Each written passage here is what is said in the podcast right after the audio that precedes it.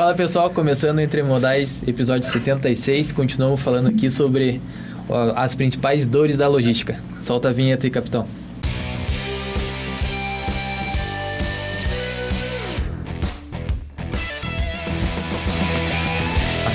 Então, começando com a nossa co-host aí, Bruna, muito obrigado pela participação. Oi, gente. Eu tô vindo muito nessa série de dores da logística. Não sei se eles estão achando que eu sou o problema. tô começando a ficar preocupada ou a solução, já. Ou a solução, né, Bruna? E CEO da Polivias, empresa de transporte internacional e operações complexas aí. Um apaixonado pela gestão de dados e um parceiraço da KMM. Cássio de Barros, muito obrigado pela participação. Obrigado, obrigado a vocês aí, prazer estar com vocês. Éder, Bruna, né, que já há bastante tempo a gente está junto, numa parceria que começou há exatos 10 anos atrás com a KMM.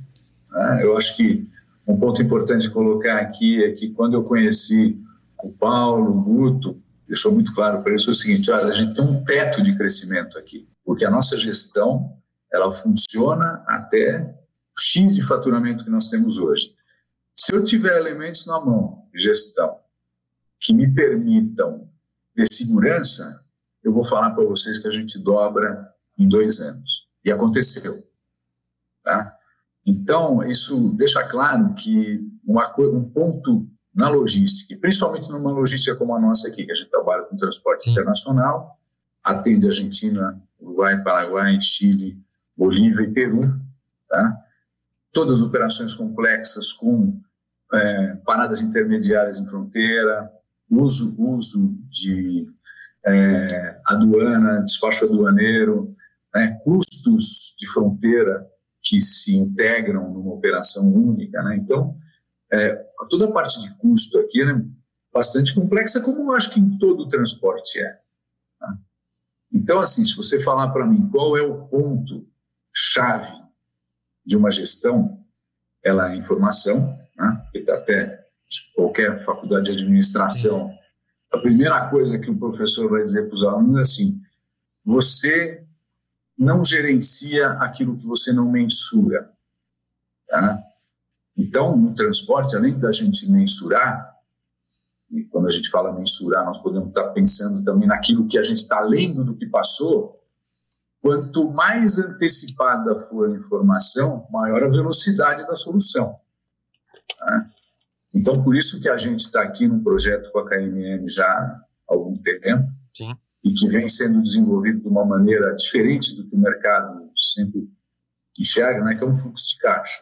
É, é, já não é fácil, né? Como você falou, assim, no, no beabá de um, administrador já não é fácil gerir uma empresa. É, daí, a, a, nesse cenário que a gente está falando aqui, a gente está colocando dificuldades, né? A Polivias não é uma empresa pequena, ela atua no cenário internacional, que já é uma complexidade de transporte diferente, é, para melhorar o cenário na multimodalidade ali, no sentido que atua com frota, com terceiro, com agregado. Então, explora o melhor de, de cada mundo que a logística do Brasil hoje tem. É, então, assim, é, se eu consigo chegar num nível de gestão, mesmo com dificuldade, nesse nível de complexidade, ele tem que ser menor à medida que eu for tirando esses outros atravessadores que são dificuldades, né? Exatamente, muito bem colocado. Quer dizer, imagina, imagina esse cenário, né? É, complexo, Sim. muitas vezes adverso, né? Porque a gente tem variações cambiais nos países, você tem, você tem é, custos que mudam de uma maneira muito rápida, né? Então, tudo isso, a antecipação da informação né, e ter ela concentrada numa única plataforma, eu acho que é um, é um, um ativo né, para o gestor que muda a vida de qualquer um. É. Esse, ah. esse, esse ponto da antecipação é, é um caso legal da gente explorar aqui. Porque isto é uma dor, é uma dor bem grande da Polivias em si pelo, pelo cenário do transporte que é realizado, né? Que é, além da gente ter o fluxo de caixa financeiro, é fazer a projeção do que tem para entrar e sair. É, e isto, isto é uma dor mesmo, como que, como que a, a própria Polivias consegue olhar isso e o que, que isso afeta a Polivias? Olha, vamos colocar da seguinte forma, né? É, você não existe previsibilidade do que pode acontecer, uma variação cambial. Então, então podemos usar um exemplo agora, a Argentina. Né? Sim, isso é... Ela está na iminência de uma desvalorização cambial. Então, a velocidade com que você tem que ter a informação, a velocidade da ação com o seu cliente para antecipar e fazer um giro rápido desses pagamentos e, e também do nosso pessoal que recebe lá, traz esse dinheiro para cá, olha, o, o, nós somos, só, só, nesse exemplo a gente pode dizer que o, o, fluxo de caixa ele não, é, não é uma ferramenta que ajuda, é uma ferramenta que é vital.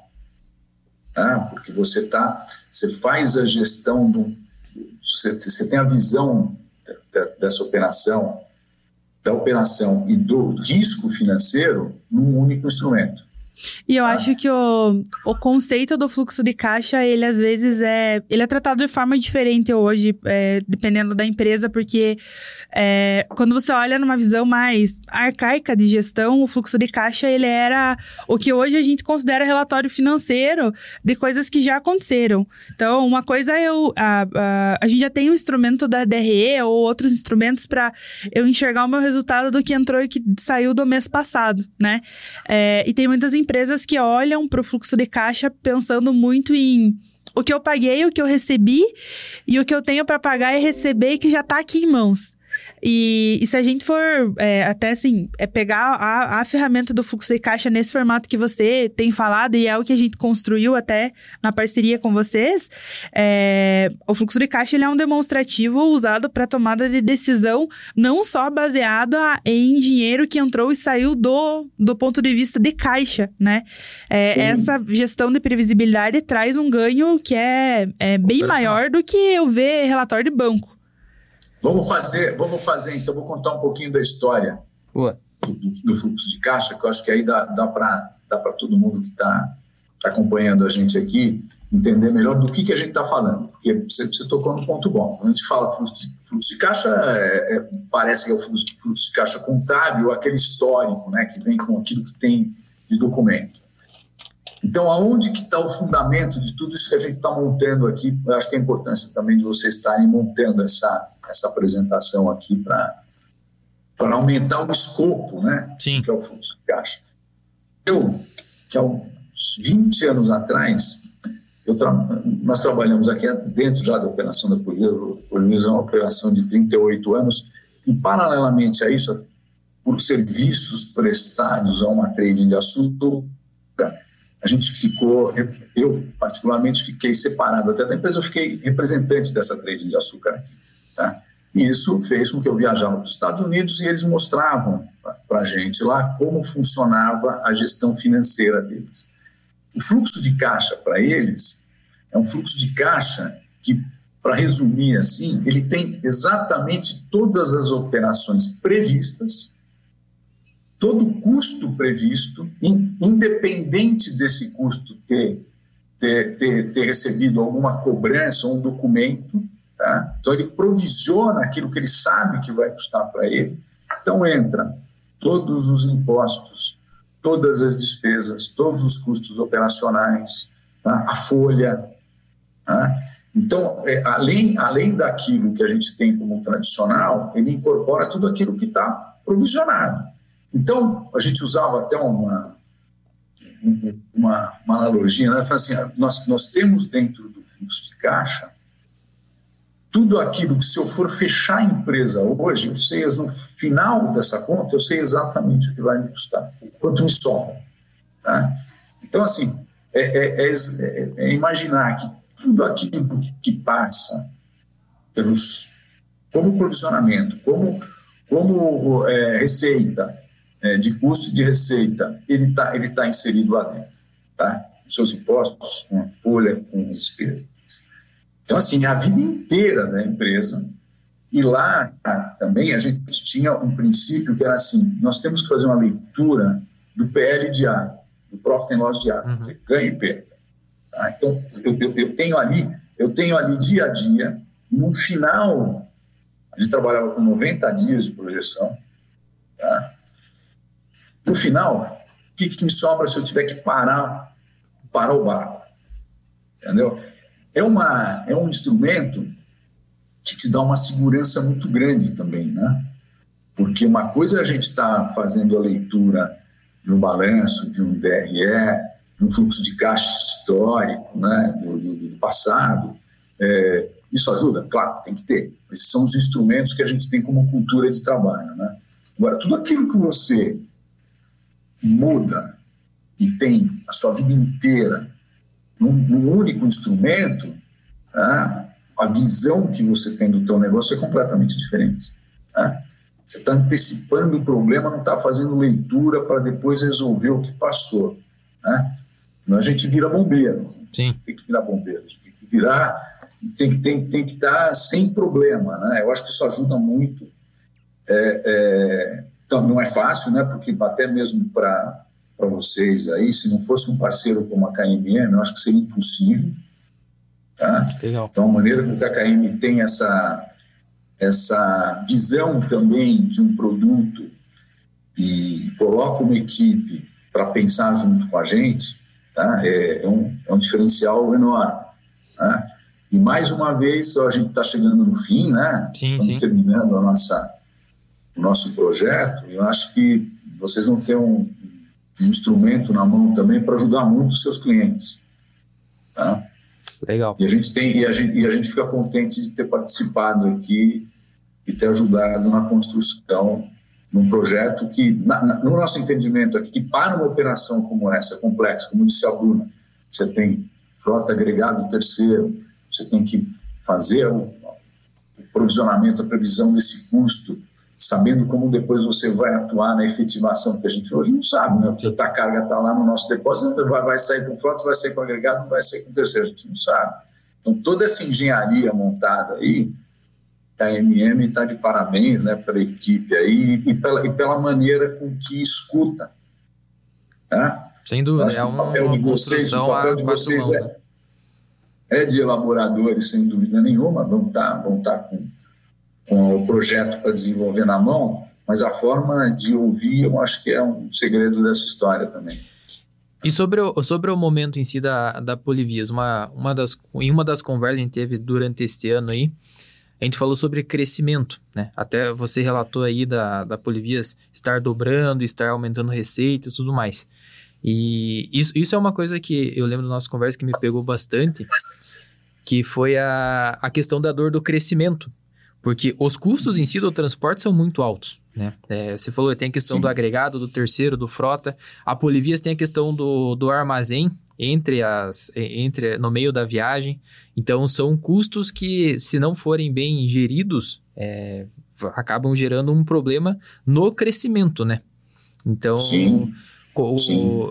É, de fato é isso. De fato tem essa dor também de, vamos dizer assim, cuidar com o crescimento, porque pode ser um tiro no pé no transporte.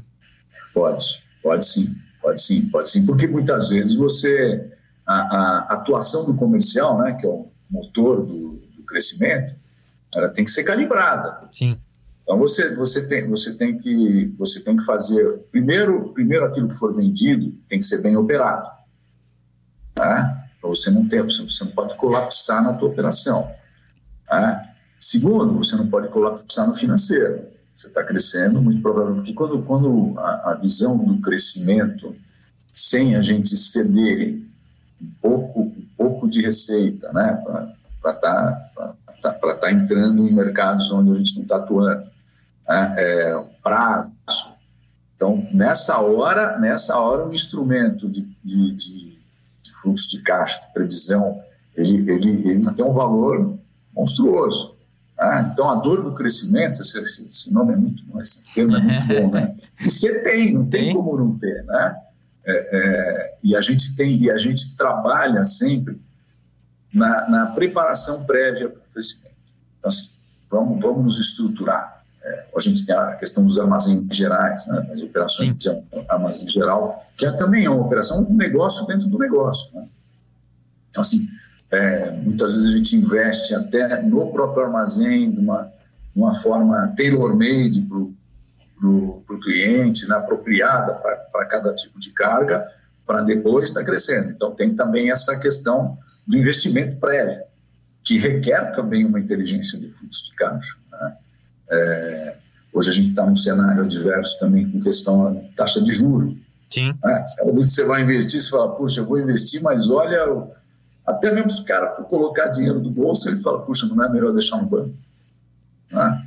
Então, é, e, e, mesmo assim a gente está olhando, a gente acredita muito, acho que a logística ela é, é um setor que está tá até tendo uma visibilidade diferente do próprio mercado, né, que sempre olhou para a logística como assim, é lá, é, lá que eu, é lá que eu economizo, né? é lá que eu reduzo o meu custo, eu aperto, eu aperto o transportador e ele, até morrer, ele ele vai ele vai estar tá, tá atendendo a minha demanda. Isso está mudando, né? Acho que a questão de governança nas empresas também, a gente está no, quarto ano com balanço auditado por empresa de uma, uma Big Four. Sim. Né? Eu acho que isso também é uma outra visão que a gente sempre tem que ter, né? É, questão... é, é, essa questão da, de auditoria e essa questão de segurança em si, né? Isso também é uma dor na, na transportadora, né? Ter o, o, RP centralizando tudo, ter a, o RP conversando com a logística, ter isso auditado, a gente sempre fala da prova dos nove lá, né? Ter, ter segurança sobre o que é visto. Isso também é uma dor latente aí, né? Sem dúvida, sem dúvida. E tá, tem, tem que ter um parceiro bom, um parceiro que responda, que acompanhe a, tua, a sua demanda. Né? Nesse ponto, a KNN é, é, ajuda muito a gente aqui. É, tem, tem o diferencial da velocidade, né? A gente às vezes pode pensar, poxa, Existem players no mercado hoje que te dão até. É, então, é esse, esse middle market que atende a KMM, para determinadas operações, é a melhor forma de, de, de uma transportadora hoje ter a velocidade que ela vai precisar para atender essas demandas. Né? Eu acho que esse, esse ponto de quanto tempo leva para eu ter um fluxo de caixa é um ponto que se a gente tirar o foco da Polivias e falar um pouco do mercado, é, como a gente falou, o conceito de fluxo de caixa nessa visão de eu ter uma ferramenta para tomada de decisão que seja muito mais do que um histórico e seja uma previsão operacional também, é, ela não é uma coisa que eu consigo se eu não tiver base de dados suficiente para isso. E essa base de dados suficiente vai ter. Eu preciso de informação confiável de uma operação travada no sentido de que o dado que está sendo imputado, eu garanto que ele está sendo imputado de cara já da melhor forma para eu não analisar número errado. É, eu preciso ter um time, uma uma estrutura organizacional voltada para isso mesmo. É, o meu foco não é o fluxo de caixa, né? Meu foco é ter uma informação em dia, confiável, parametrizada, com segurança, que as pessoas certas estejam no lugar certo, imputando aquela informação, para daí o fluxo de caixa ser uma consequência disso tudo. Então, não é fácil ter um fluxo de caixa se eu não tiver uma organização madura para isso. E não vai acontecer se. É, a pessoa que está lá no financeiro, ou a pessoa que está lá no operacional, só ela quiser. Então, acho que parte muito mais de uma visão de a, a gestão da empresa quer chegar naquilo e o restante das coisas são moldadas para isso. Então, falando, se você procurar fluxo de caixa no Google e procure sobre os problemas que as empresas de qualquer ramo enfrentam, elas vão falar sobre informação fidedigna. Só que a informação fidedigna não, não sai barato. É, eu posso ter um sistema ou uma ferramenta, e não estou falando de KMM, de qualquer player que me deixe fazer tudo o que eu quero, só que o, o, saneamento de dados que eu tenho que fazer no final do mês ou no dia que eu preciso daquela informação é muito maior. Então a gente vai para um cenário de é, é, prender, amarrar mais desde o começo, que não é, não é bonito, é doído. Nós brigamos aqui entre a gente quando a gente está resolvendo isso, mas tem um objetivo final, né? É, sem dúvida. Eu acho que aí, se, se não for para ter informação fidedigna e a confiabilidade 100% num instrumento como esse é melhor não ter. Claro. Né? Porque, Porque a decisão que você toma para a empresa. Pode levar para o caminho errado, Sim. né? Então, usando o teu termo aí, Éder, a, a, prova dos nove, né? essa mentalidade que a gente tem da fidedignidade, da, da revisão, né? às vezes isso pode levar um tempo, mas vai conduzir para um instrumento onde a gente tem a certeza que ele está com toda a segurança dos dados e a partir daí ligar a chave e usar. Nem ah, sempre é o. É, e outra coisa também que você colocou, Luna, é que primeiro o gestor tem que querer. Tá?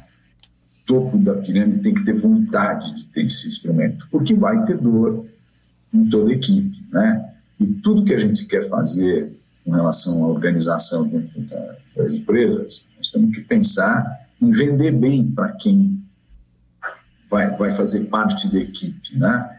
E eu acho que isso é muito importante também, né? De, de, transmitir a importância desse instrumento e fazer com que todos os envolvidos entendam, inclusive a KMM. Sim, com certeza. Né? Quer dizer, qual é o benefício dessa, desse, desse instrumento de gestão? Ah, eu acho que muito, muito menos do que um relatório no final do mês, ah, o que dá mais trabalho não é de fato montar, não. né? Montar uma lista lá e dizer, eu quero que aqui traga meu custo operacional, eu vou provisionar baseado na quantidade de cargas históricas mais X. Enfim, isso são regras que a gente chega e ou, não precisava nem de um time de dados fazendo isso, se fazia no Excel. O que importa é da onde eu vou tirar essa informação e como que eu confio que aquilo ali tá certo. E às vezes a gente tem que apertar parafuso parafuso que dói em alguns pontos e a gente sabe disso, toma a decisão junto. É, nem sempre vai ser o mais rápido, mas se for para ser o mais seguro, que diminua 10% da velocidade, né? Então tem esse. É, tem esses outros ônus que muitas empresas hoje não estão dispostas a pagar por esse ônus e aí não consegue ter lá né? Ou não, não adianta pedir o fluxo de caixa de Natal, né? O Natal foi ontem. É, não adianta pedir o fluxo de caixa de Natal para o Papai Noel que ele não vai chegar. Não, não, não, não. É, isso, isso, o grande segredo aí é entender aquilo que é custo e aquilo que é investimento. Legal. Né? Investimento é aquilo que a gente sabe que lá na frente vai te dar um, um benefício. Né? Tem, tem, tem que, que gerar benefício para a empresa. E eu acho que aí tem que ter uma mentalidade de gestão. Né? Que isso, é, queira ou não, acho que o setor ele está subindo bastante a barra. É? Eu acho que o, o, empresário, que é um cara sofrido, né? o cara do transporte é sofrido. É, é, ele está cada vez mais entendendo que quanto, quanto, melhor ele faz a gestão, quanto mais é, formal, quanto mais governança é, tiver dentro do negócio dele, mas ele vai deitar a cabeça no travesseiro e dormir, né? Porque a gente tem que tomar muito cuidado com qualquer coisa que vai fazer na vida, que é aquilo que a gente tem um termo aqui que já usamos com você, né? que é o passivo oculto. Um negócio que você vai levando e ele vai te deixando, deixando em problema. Né? É, e eu acho que o fluxo de caixa é um instrumento para você saber que você não tem isso. Né? É, é difícil de colocar o conceito, né? Mas é, eu acho que vocês aí têm um papel importante, né? O que a gente quer do setor aqui, a gente não olha para a concorrência como um, um problema, a gente olha para a concorrência, quanto mais subir essa barra, melhor também vão ser formados os, os valores de frete. Sim. Tá? É, mais parametrizado esse setor vai estar com essa gama de custos aqui, que são custos de gestão, custos de formalização. Tá? Então, isso fica muito legal para quem está tá, tá querendo, tá querendo fazer a coisa certa. Né? Eu acho que a maioria dos colegas hoje que eu, eu conheço estão nessa página. E para então, a gente. Acho que é um desafio para vocês aí de, de ajudar essa turma nossa, né? A nossa turma aqui na, na, na cultura, na cultura de, de, gestão. Sim, sem dúvida. E para a gente ir encaminhando para o final aqui, se você pudesse, para quem está assistindo e fala e tocou o coração, ele falou, putz, eu preciso caminhar nessa, nessa nesse, direção. Nessa direção. É, três pilares aí que você fala que são fundamentais para dar os primeiros passos para a empresa ter um fluxo de caixa confiável. Se você puder dar essa dica. Primeiro, Primeiro, tudo, qualquer coisa que a gente vai fazer na vida, né, a gente tem que ter vontade. Né? Essa vontade aqui tem, tem a ver com, com governança, com, com preparação, com visão de futuro né, antecipada. Então, pessoa o, o, empresário precisa ter essa vontade. Né? Segundo, ele tem que, ele tem que vender bem para a equipe dele. Tá? É, e o terceiro, entender que, que é um investimento. Tá? Acho que são, são, são os três principais pilares. É um negócio meio genérico, né? não estou falando, não é nada assim, objetivo, mas é, é, é, é conceitual. Acho Sim. que o cara tem, tem que ter. E se você. E aí também tem um bom parceiro, não vou botar um quarto aí, né? tem um bom parceiro, senão não adianta. Né? É porque não é fácil. Sim. Tá? Então, assim, é, é, é, é, como tudo que é bom, não é fácil, né? Com certeza. O que é bom a gente falar, é caro. É caro, mas tem por que é caro? É. Fica, é. fica a frase é aí. Difícil, é, é difícil, mas tem por que ser difícil. É. é isso aí. Acho que. E cabe a vocês, moçada jovem aí, né? Isso, isso é muito bom, né? Porque a empresa que tem 38 anos tem mais do que a idade de vocês.